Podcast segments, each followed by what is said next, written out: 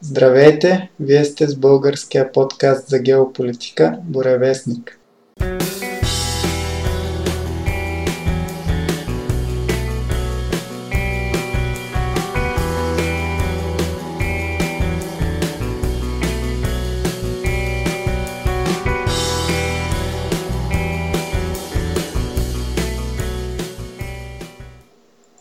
Днешния си 13 брой Продължаваме с страните от Южна Америка.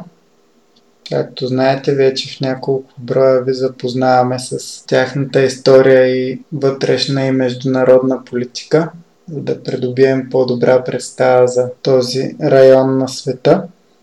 Преди да продължим с следващата страна, да ви напомня, че можете да задавате въпроси, на които да отговаряме в следващ наш брой като ни пишете на електронната почта burevestnik.podcast.abv.bg или на нашата фейсбук страница Буревестник-български подкаст за геополитика, в нашата фейсбук група Буревестник-клуб за геополитика – също така можете да изтеглите нашето приложение за Android или да четете статии, които сме писали под формата на текст на сайта borevestnik.online.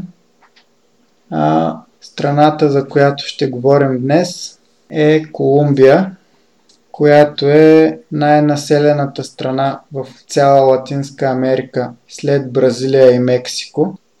Там живеят в момента около 50 милиона души и половина, от които като етнически състав 49% са метисите, наследници на европейци и индианци, 37% са белите европейци, 10,5% са негрите, а 3,5% са чистите индианци останали доста малко като част от населението на Колумбия.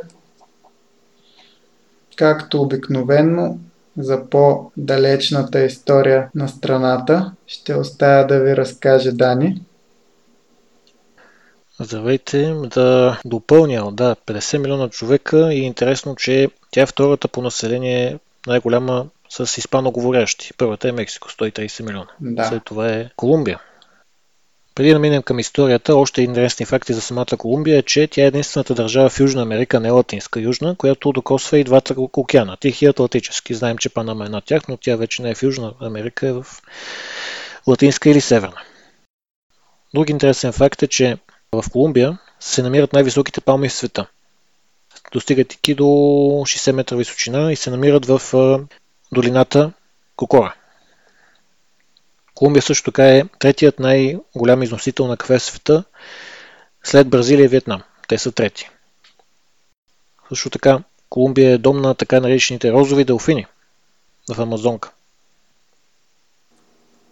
Относно Богота, тя е третата най-висока столица в света, на официално призната държава. Богота се намира на 2640 метра над морско равнище – на второ място е Кито в Еквадор и на първо е Лапас в Боливия, както сме споменали в предните броеве. Колумбия е на второ място в света по брой национални празници или официални празници. Общо те са 18. 12 католически и 6 граждански. А на първо място преди тях е Индия с 21 официални празника. Естествено, както може да се досетите, Колумбия идва от името на Христофор Колумб. Колумбия буквално означава земята на колон. Колумб от латински означава гълъб. И затова испанската дума колумбино. Испанците специално наричат своите колумбийски братовчеди пайса.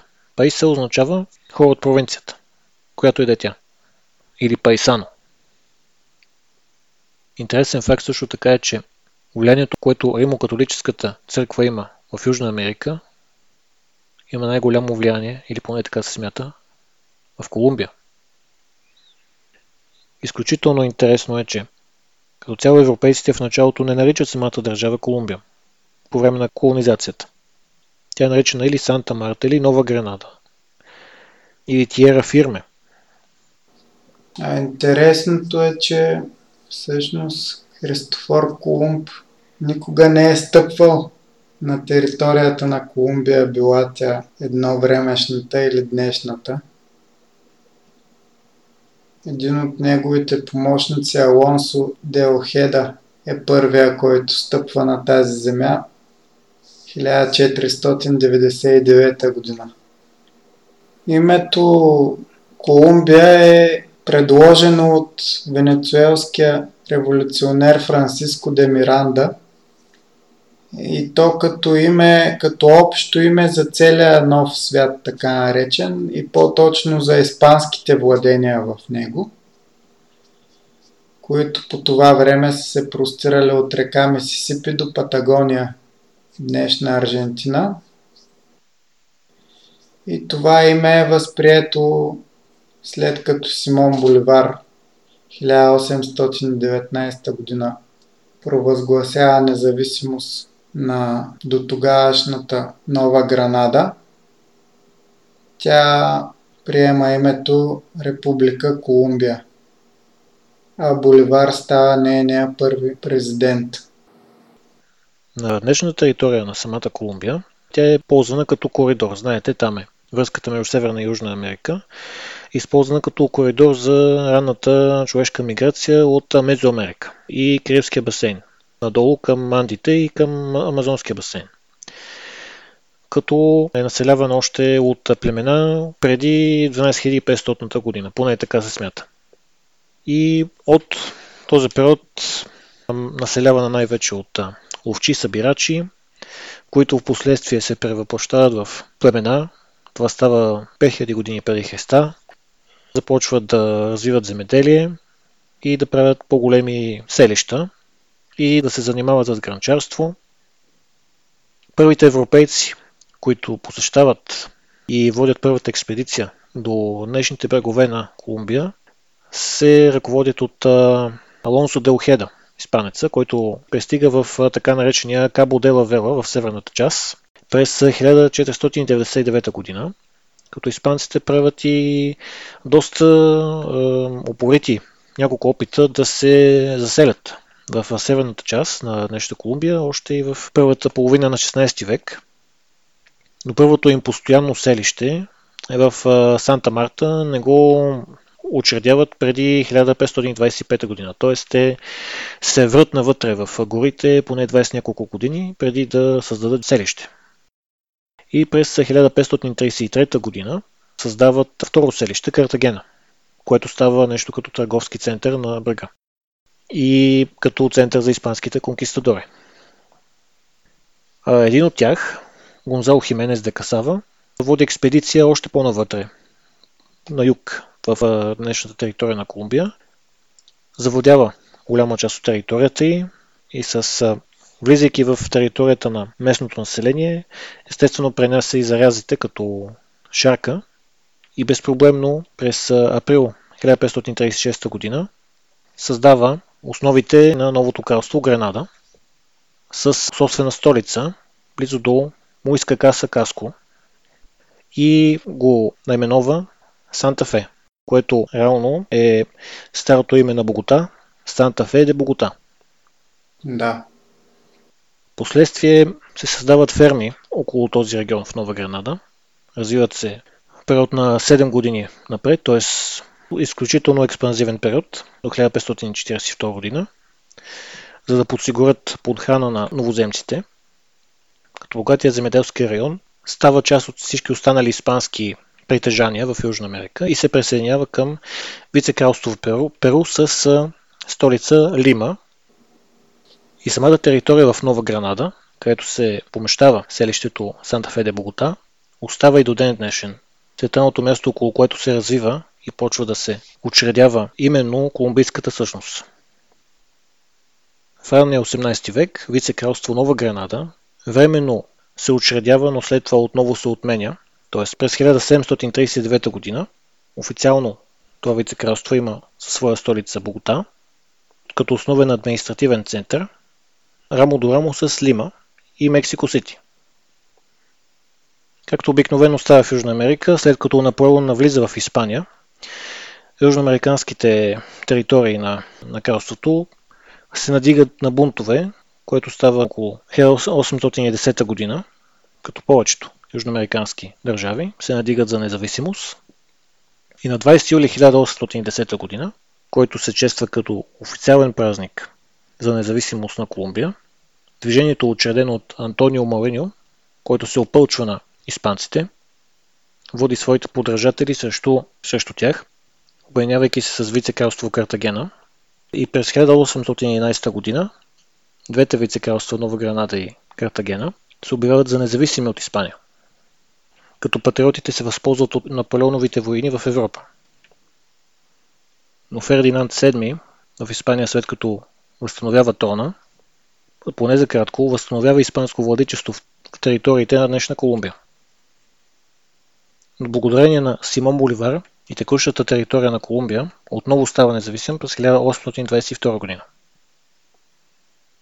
В така наречената Гран Колумбия, в която е включвала Панама, се разцепва през 1830 и новата територия на Република Нова Гренада, включително на Панама и днешна Колумбия, някои други територии в границата на Бразилия и Перу, се отцепват и стават независими. Робството се обявява за незаконно през 1851 година и 12 години по-късно територията на днешна Колумбия се преименува в Обединените щати на Колумбия. След това държавата отново си връща наименованието Република през 1876 година и през 1903 Панама окончателно се отцепва от Колумбия заради интереса на щатите в региона. Република Колумбия в последствие е разпокъсана от така наречена хилядадневна война, за която Владо може да ви спомене. Малко предистория за хилядадневната война. Преди тя да избухне, трябва да очертаем кои са основните страни в нея. През 19 век се оформят две силни партии в Колумбия консервативната партия, която е създадена от последователите на Симон Боливар. Те се обявяват за силно централизирано правителство, за съюз с католическата църква и за ограничени избирателни права. А от друга страна имаме либералната партия, която е създадена от последователите на втория човек и в революцията, и в новосъздадената република Колумбия в началото на 19 век, а именно Франциско Сантандер, който става вице-президент след като Боливар става първия президент на Колумбия. Негов вице-президент става Сантандер. Та неговите последователи създават либералната партия, която се бори за децентрализирано правителство, по-силна местна власт. Бори се също така за контрол върху образованието от страна на правителството, а не на църквата и за по-широки избирателни права на колумбийския народ. През 19 и началото на 20 век тези две партии се редуват, сменят се във властта. В Колумбия се установява демократична система с свободни избори – като през целия 19 век само на два пъти военните вземат властта, като при това я връщат на цивилните в рамките на една година и в двата случая. И така стигаме до края на 19 и началото на 20 век, когато е хилядадневната война. За нея трябва да се отбележи, че е първата първия военен конфликт на така осеяния с войни 20 век. И тя е гражданска война между от една страна либералите и от друга страна правителството към този момент, което е от Националната партия, която се е отцепила от либералната по-рано. Хиляддневната война се води не само на територията на Колумбия, но се разпростира и в Еквадор и Венецуела, като, както спомена и Дани, американците се намесват и в крайна сметка отцепват Панама от Колумбия. Но как е станало това, ще споменем след малко. В цялата война има около 100-150 хиляди жертви, които са над 2% от населението. В нея участват и деца войници, които са използвани често в Колумбия в конфликтите през 19 век. И ако си спомняте, преди два броя говорихме за Венесуела и за нейния президент в началото на 20 век Сиприано Кастро. В тази гражданска война в Колумбия Сиприано Кастро помага на либералите. А след 1900 година войната се води основно в Панама и тя се проточва основно заради помощта на Сиприано Кастро за либералите. Преди той да се включи на тяхна страна, правителството има голямо надмощие. Все пак в крайна сметка либералите се предават, но с известни условия – в Панама обаче какво се случва? Един от водачите на индианците, на име Викториано Лоренсо, който се бори за права върху земята, която населяват индианците на територията на Панама.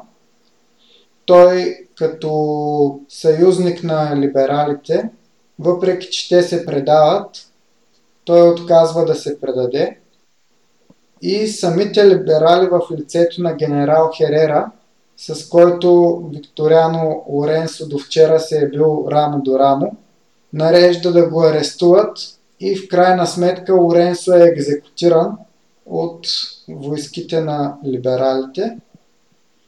Населението на Панама е в шок и протестира бурно, като индианците приемат смъртта на своя водач за края на надеждите си да получат права в собствените си земи.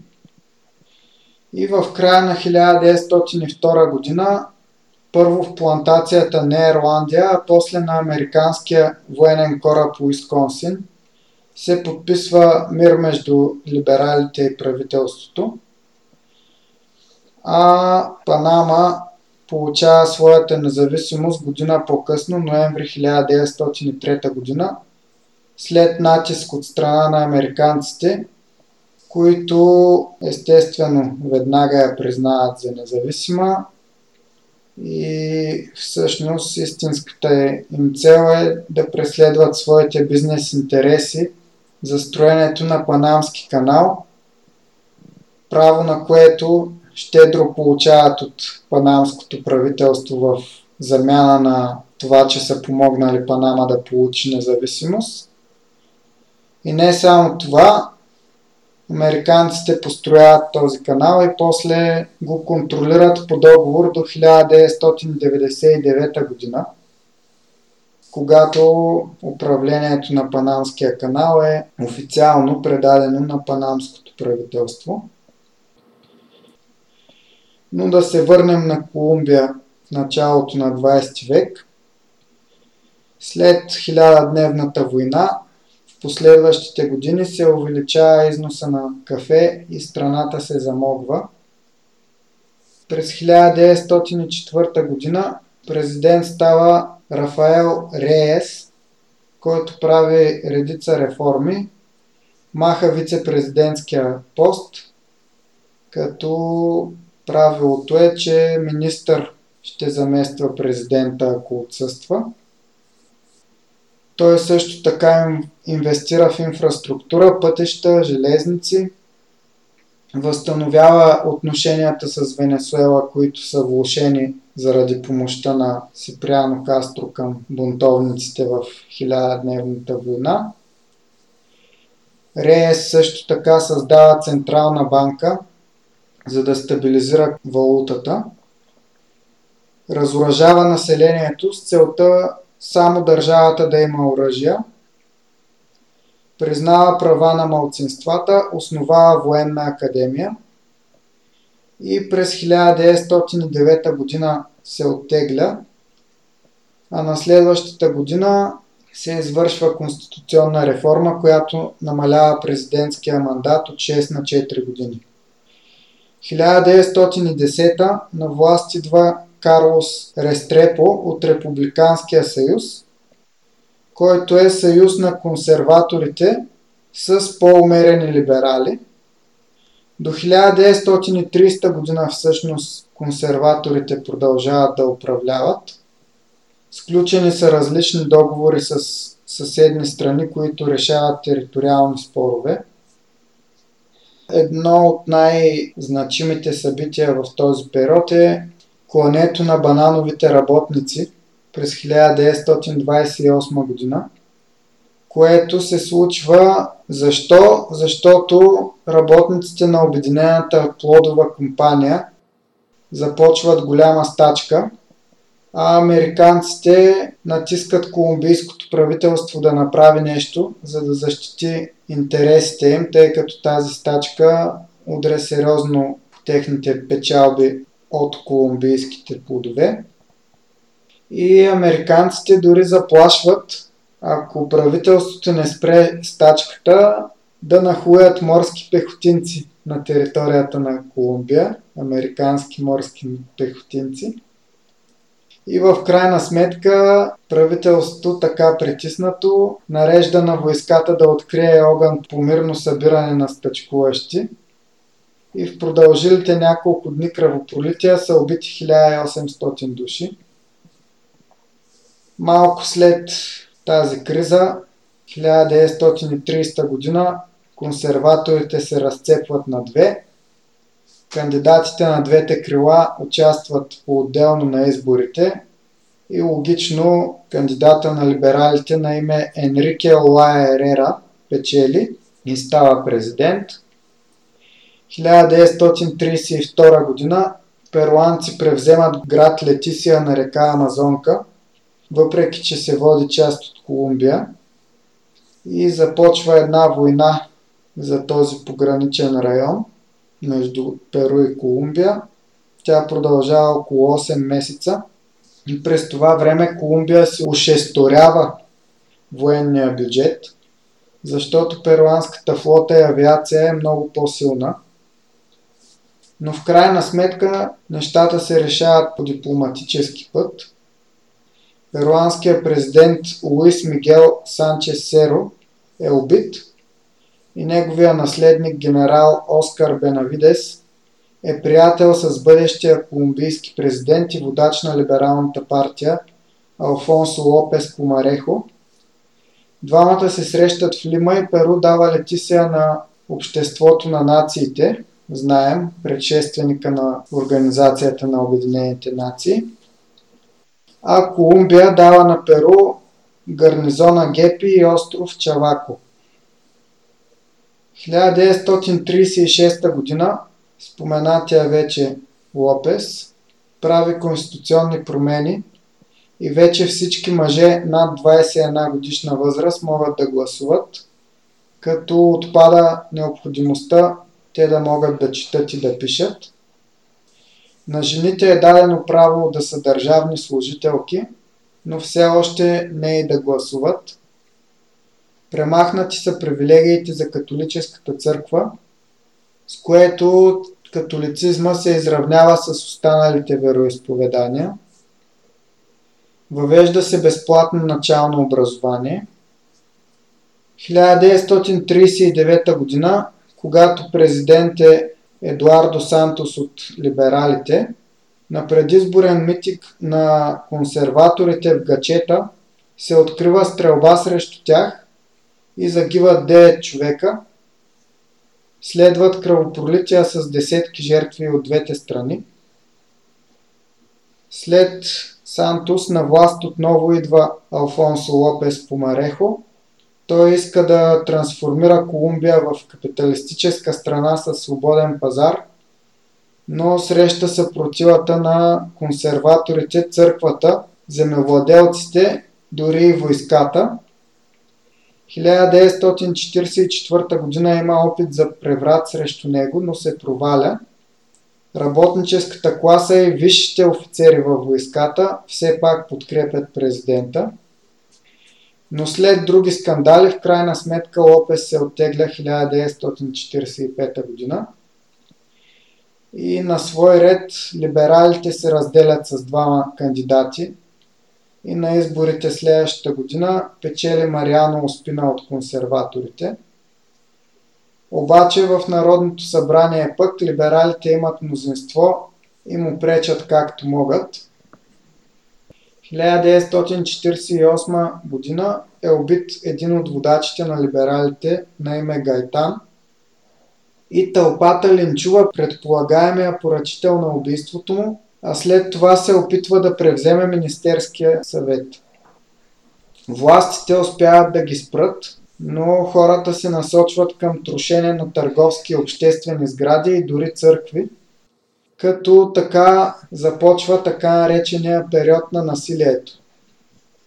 Като този период продължава около 10 години и жертвите през него се оценяват на между 200 и 300 хиляди, т.е. има огромно разделение сред колумбийския народ – и една продължителна на практика гражданска война.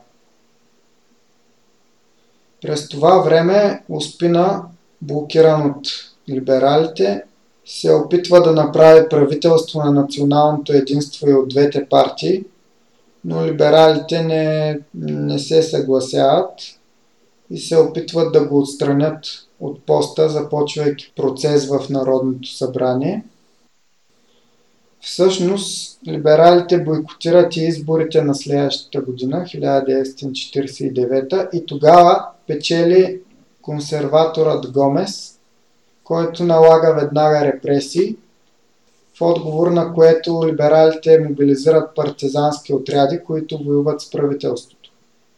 Както виждаме, така наречения период на насилието по това време се разгаря с пълна сила. 1953 година Гомес е отстранен с преврат от генерал Роха Спиния, който е подкрепен не само от либералите, а и от част от консерваторите. Той обещава край на гражданската война и мир. Гражданите го приветстват и либералите подписват примирие след 3 месеца.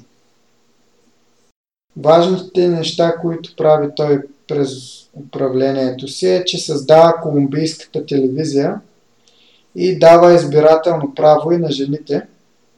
1955 година решава да направи собствена партия, генерал Роха Спиния, като естествено това веднага навлича гнева на традиционните партии, либералите и консерваторите. И 1957 година Роха се свален с нов военен преврат като на практика това слага и края на гражданската война, така наречения период на насилието, тъй като следващото правителство е обединение от либерали и консерватори. Това обединение се нарича Национален фронт и той управлява в следващите 16 години, като начало на правителството се сменят либерали и консерватори един след друг, а министерствата са поделени по-равно между двете партии. По този начин всички останали партии са изцяло извън властта и, и нямат представителство в нея. И така, по примера на Кубинската революция, се създават партизански движения – основната от която е марксистско-ленинистката революционни въоръжени сили на Колумбия. Съкръщението от испанския е ФАРК. Тази организация, ще видите по-нататък, играе изключително важна роля в последващата история на Колумбия. Други партизански организации са Националната освободителна армия и движението 19 април – което се създава от студенти след победата с изборни фалшификации на Националния фронт над бившия диктатор Роха Спиния в изборите на 19 април 1970 година. Всъщност тези избори са единствения момент, в който обединението на консерватори и либерали е заплашено да загуби властта, но успява да я запази, както се смята след фалшификации. През 70-те години на 20 век в Колумбия се разраства наркотрафикът, като парите се изпират през банките. Висока е и цената на кафето, чрез износа на кафе влизат доста пари в страната. Обаче това предизвиква инфлация и недоволство на работниците. 1977 година работниците правят обща стачка. Заради партизанските движения президентът Хулио Сесар Турбай приема мерки против тероризма, но те са ялови и движението 19 април накратко М19. Има някои доста успешни акции по това време. Например, успяват да ограбят склад за оръжие на правителството и дори успяват да превземат посолството на Доминиканската република. През 70-те се оформят и картелите в Меделин и Кали. Знаем, двата най-известни наркокартела не само в Колумбия, а може би и по света като те започват с разпространение на марихуана, но после минават на кокаин.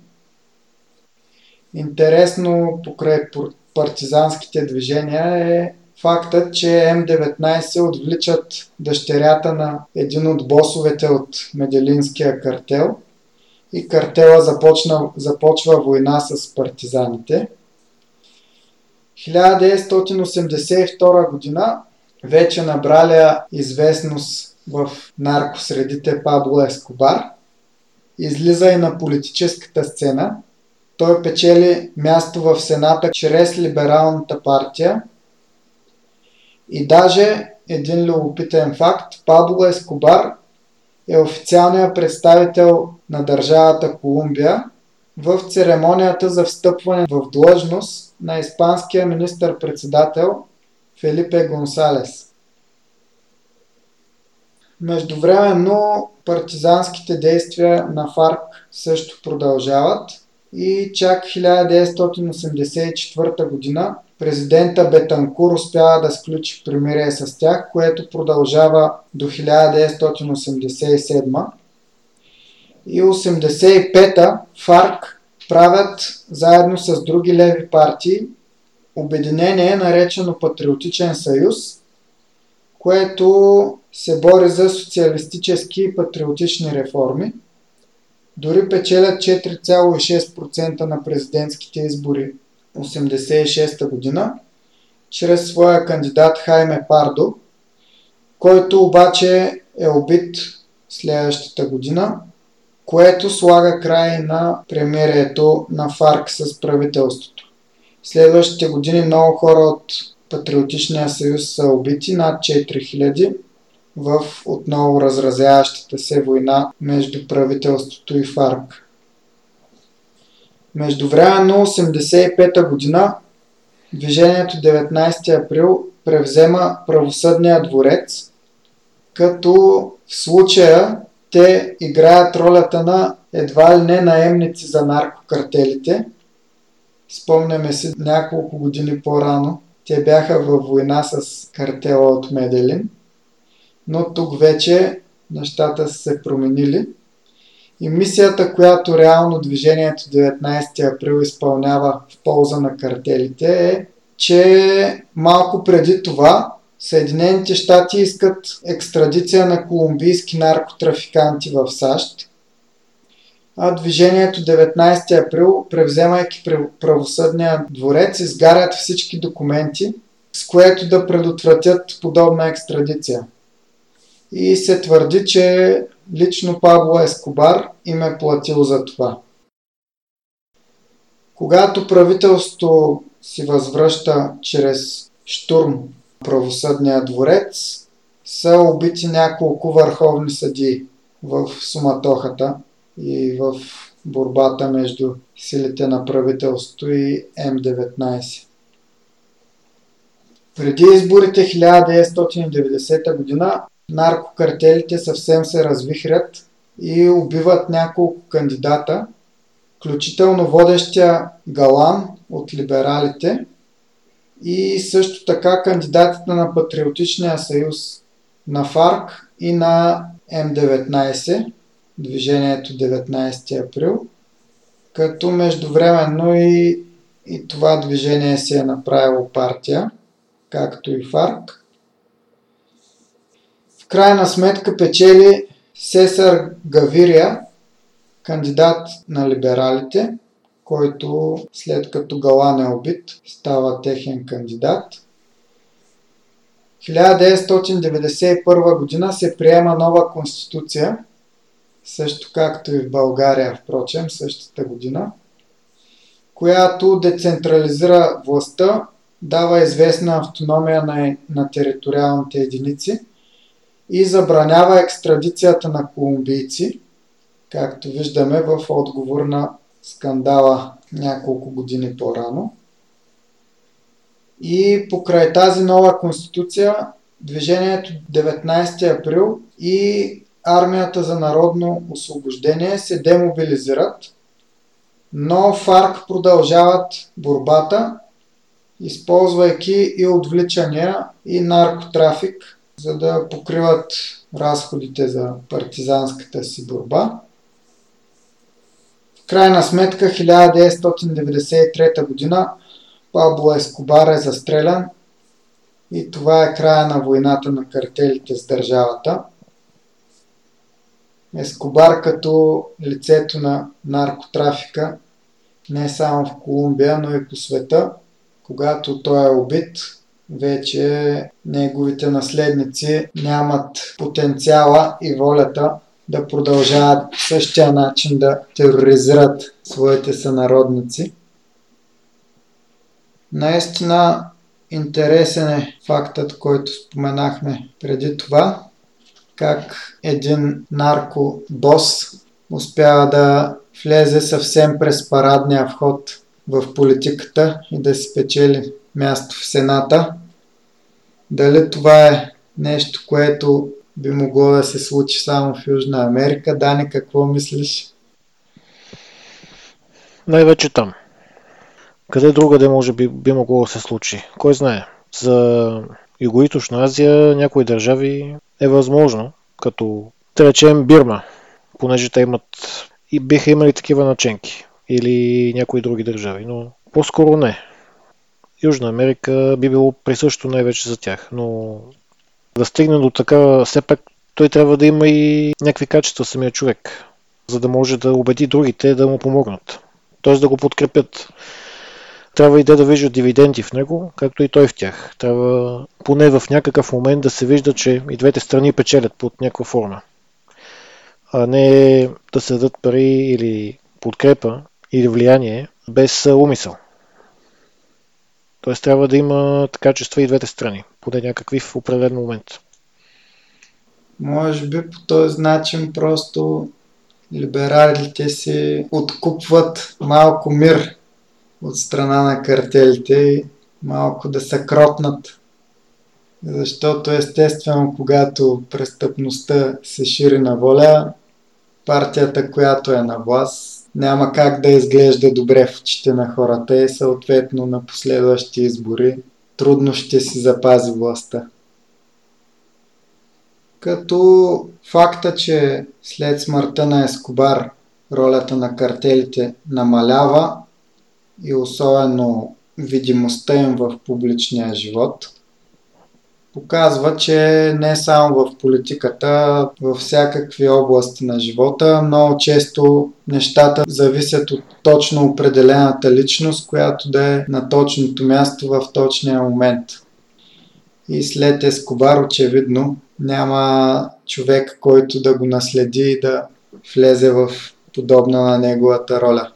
И не е случайно и до ден днешен, 27 години след като е застрелян, Ескобар е нарицателно. Не само в наркотрафика и въобще като престъпен бос. Неговото име е може би редом до, да речем, Малка Поне по-рано през 20 век, като нарицателно по света.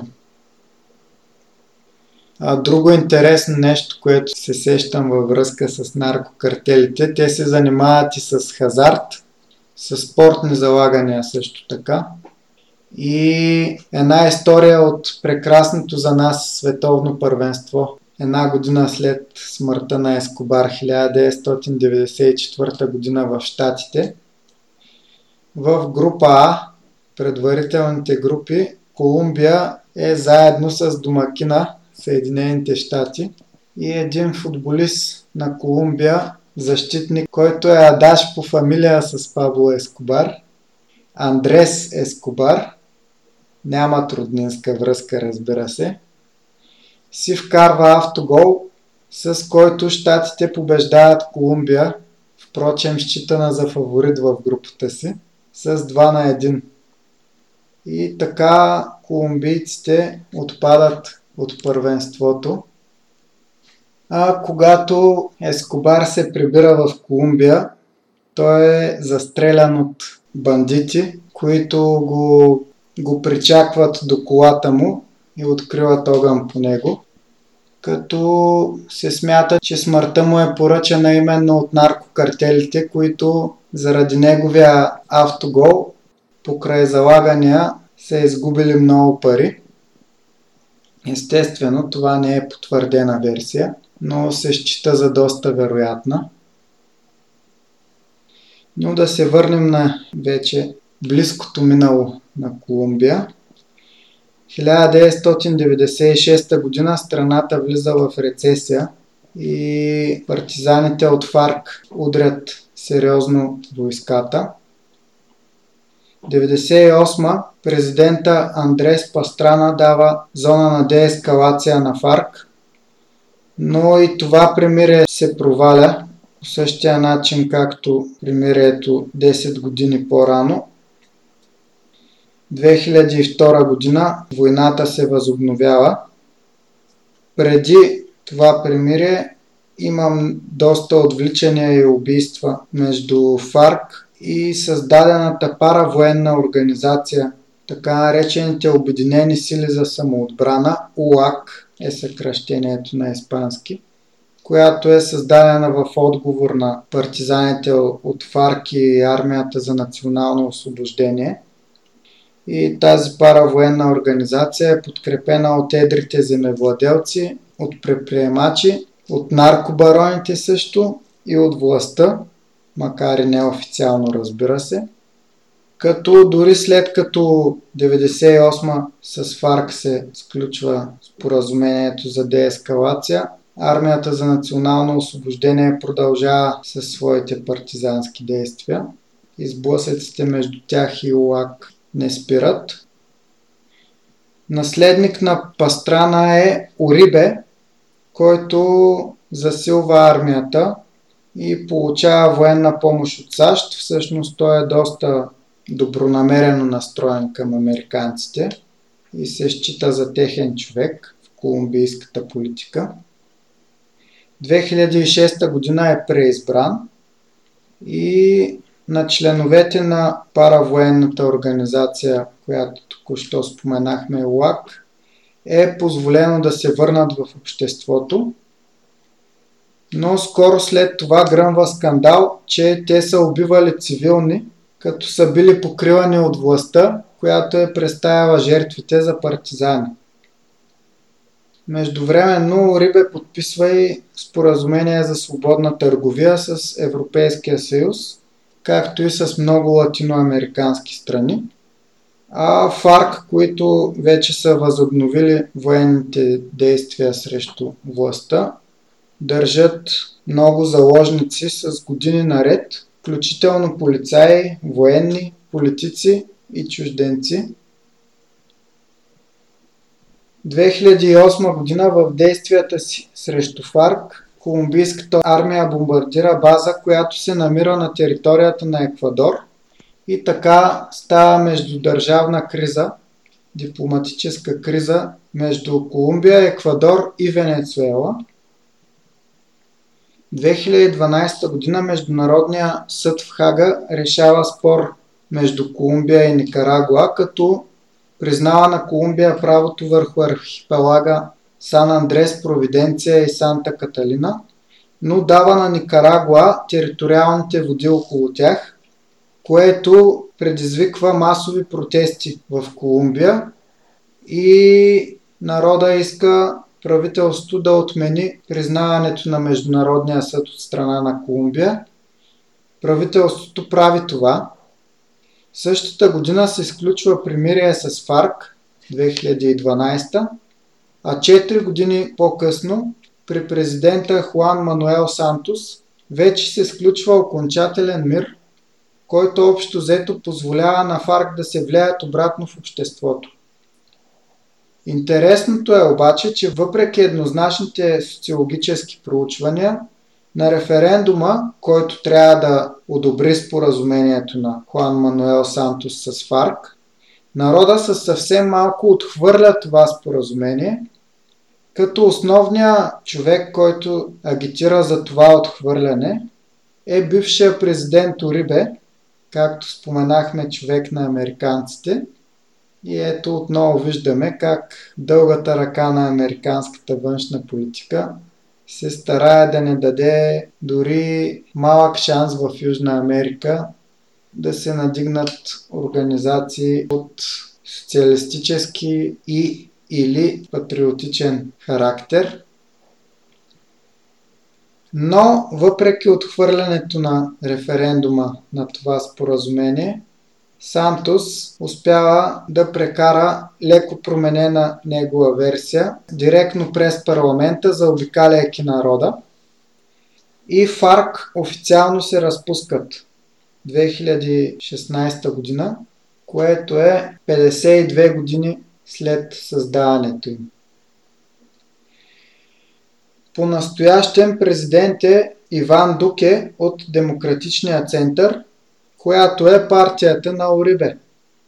И това бързо ни навежда на мисълта, че не случайно покрай опита на щатите да свалят Мадуро миналата година, се говореше усилено точно за нахуване на американски сили през територията на Колумбия.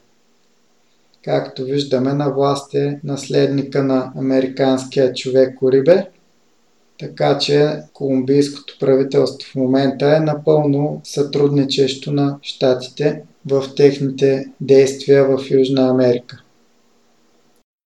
Впрочем, според споразумението от 2016, 10 човека от ФАРК получават гарантирани места в парламента и това ще продължи до 2026 година, 10 години.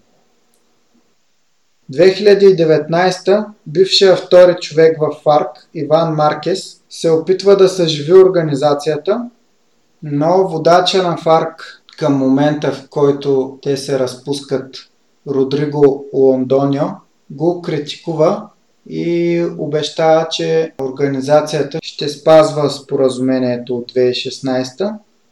Впрочем, тя вече се е превърнала в политическа партия, наречена альтернативна революционна сила на общността, като инициалите ФАРК се запазват на испански. Като в речта си, в която Родриго Лондонио критикува опитващия се да съживи партизанската организация Маркес, той твърди, че 90% от хората в ФАРК са за мир, а не за подновяване на партизанската война. Малко след това, по нареждане на президента, базата на Маркес е ударена чрез бомбардировка и има 12 убити. Друго интересно е, че президента Дуке обвинява отново кой друг, Николас Мадуро, че помага на Маркес неговия опит да възстанови ФАРК като партизанска организация. На 27 октомври в местни избори в град Турбако, област Боливар, за пръв път бивш партизанин от ФАРК става кмет. Неговото име е Хулиан Конрадо. Така виждаме, че ФАРК постепенно се интегрират в политическия живот на страната. В края на 2019 Също както в Чили и в Еквадор и в Колумбия имаше протести, които продължиха до началото на 2020 като основните причини за протестите са корупцията, мерките за затягане на коланите, не особено стабилния мирен процес, въпреки желанието на ФАРК да се интегрират в политическия живот. В някои селски райони продължават кръвопролитията по вина и на двете страни. Убити са някои водачи на индианците. Но като цяло, след най-силните дни на протестите от 21 до 23 ноември, лека по лека те затихват. И макар и за момента положението да е овладяно и да е изминат доста дълъг и успешен път към възстановяване на мира в Колумбия, вижда се, че все още разделението е значително и, и далеч не е ясно колко дълго ще може да продължи този мир. Доста вероятно е, ако ФАРК и другите леви партии не успеят да, да се доберат до по-голяма власт в последващите избори, отново насилието да нарасне а следващите избори за президент ще бъдат след две години, 2022. Историята на Колумбия е пример за народопсихология, която макар и първоначално с опита на основателите и да бъде, както е според името й, Колумбия, да, бъде, да бъдат наименовани териториите на новия свят Колумбия на юг, а на Север Америка, т.е. да бъде нещо като паралел на щатите – Mm-hmm. Тази съдба поне до момента не се осъществява и поразена от вътрешни конфликти все още, както и Владо спомена, доста успешен дълъг път, но, но крайната и трайна стабилност все още не е абсолютен факт. Естествено, това, което се вижда, че най-потерпевши са обикновените хора, земеделците. То може да е полука за всички, че мирът идва с голяма цена, която я плащат най-бедните. За съжаление, най-често така се получава. И с това завършваме днешния брой. Следващия път ще продължим с друга южноамериканска страна. Отново да напомня, можете да задавате своите въпроси на електронна поща borevestnik.podcast.abv.bg или във Facebook на страницата Боревестник български подкаст за геополитика или в групата Боревестник-клуб за геополитика. С радост ще им отговорим в следващ брой. Отново припомням да се пазите от заразяване с новия страшен вирус.